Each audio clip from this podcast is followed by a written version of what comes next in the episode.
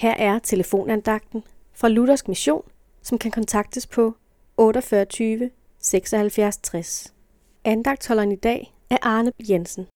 I Romerbrevet, kapitel 6, vers 12, læser vi, Lad derfor synden ikke herske i jeres i leme, så I adlyder dets lyster.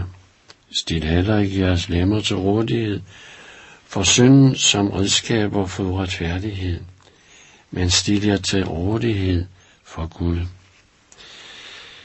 Paulus gør her opmærksom på, at når vi stiller os til rådighed til tjeneste og lydighed, der er vi også tjenere i lydighed, enten da under synden til fordabelse, eller også til lydighed under Jesu retfærdighed.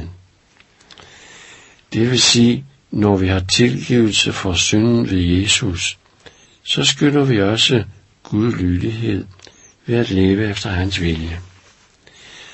Som menneske er jeg under nogens tjeneste. Enten er vi under syndens tjeneste, som vil gøre mig delagtig i Guds vrede og dom.